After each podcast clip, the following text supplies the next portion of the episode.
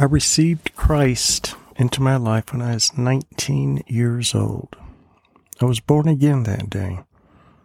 And I remember the Spirit of God coming into me and being changed in an instant. Not all my sin was gone, but my nature was changed. All of a sudden, I knew God.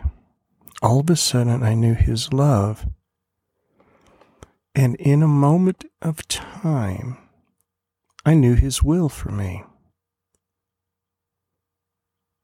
It's beautiful to know that God loves you. It's beautiful to know that God has a plan for you. It's wonderful to know that you were created for a purpose and you have been created for a purpose. You are not an afterthought of God. God didn't see you one day and decide to do something with you. God created you for a purpose. When we look at Romans 8, I want you to understand this. On one hand, I became a Christian when I was 19.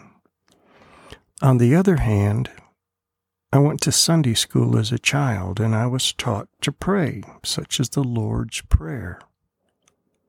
And so I knew how to say words to God. And growing up throughout all my life, people asked me to pray. I would pray over meals, over weddings, over funerals. I would go to the hospital and pray over people.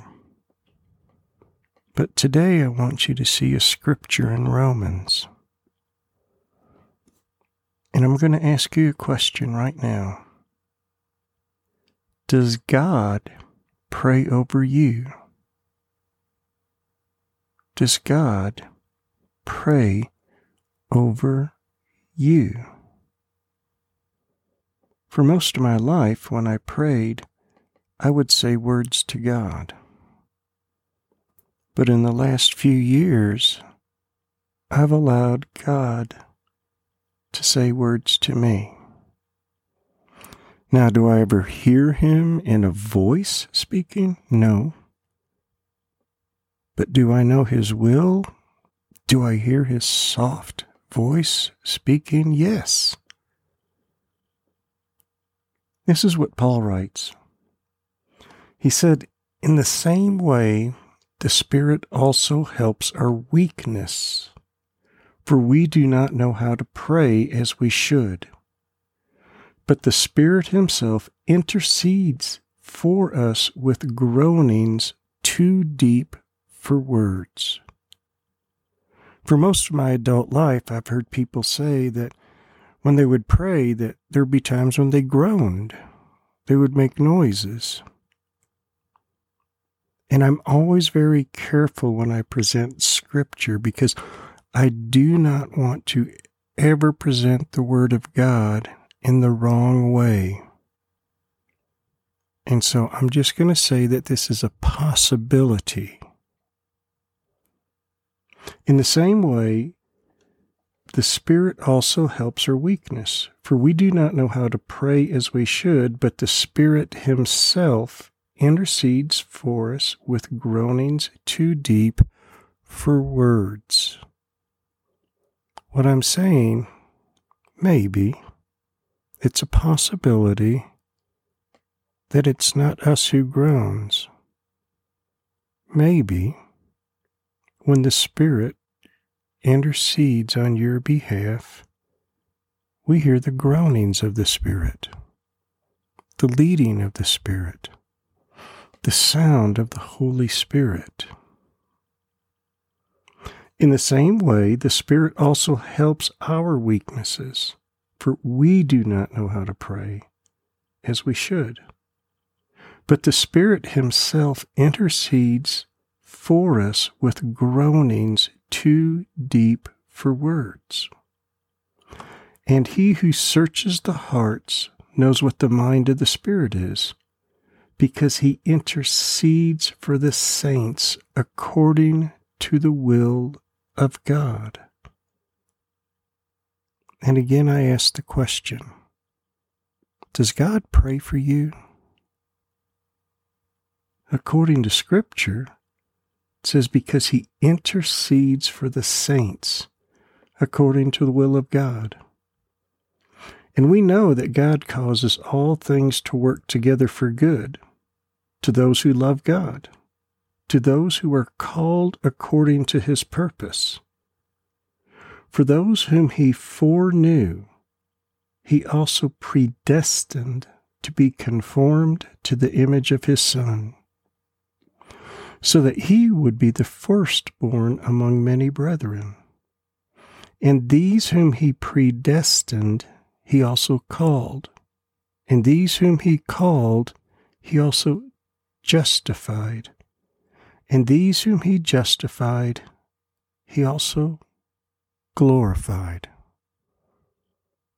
I believe that God intercedes for you, that God comes to you and speaks to you through the very presence of His Holy Spirit. And even when you can't pray because you don't know the proper way to pray or how to say these things to God, he says them to you. And you know. It's not a loud vocal voice booming from heaven. It's the very presence of His Holy Spirit in you groaning, leading you, confirming to you that He foreknew you before you were ever created, and that He predestined you to be conformed to the image of Christ, his Son. In addition to that, he has called you. Now, the reason we've studied sin so much is that you need to understand the depth of grace in your life. As you acknowledge your sin, as you acknowledge the death of Jesus Christ and his sacrifice, you are allowed to stand before God, and God sees you as he sees Christ, pure and forgiven because of the sacrifice of Christ. And these whom he predestined, he also called. These who he called, he also justified. And so when you are justified by Christ, you stand before God forgiven. And He leads you to holiness. And these whom He predestined, He also called. And these whom He called, He also justified. And these whom He justified, He also glorified. God has chosen you before you even knew He existed, before you ever took a breath, before you were ever created, He foreknew you. He created you. He predestined you to be conformed to the image of His Son. He has called you and you stand before him justified and glorified. When you pray this morning, let God pray for you. Let the Holy Spirit intercede on your behalf today. And as you do, you will feel the groanings of the Holy Spirit the leading of the Holy Spirit. And God will take you on a journey that He foreknew before you were ever created. Father, thank you for your child because they are your child. You created them.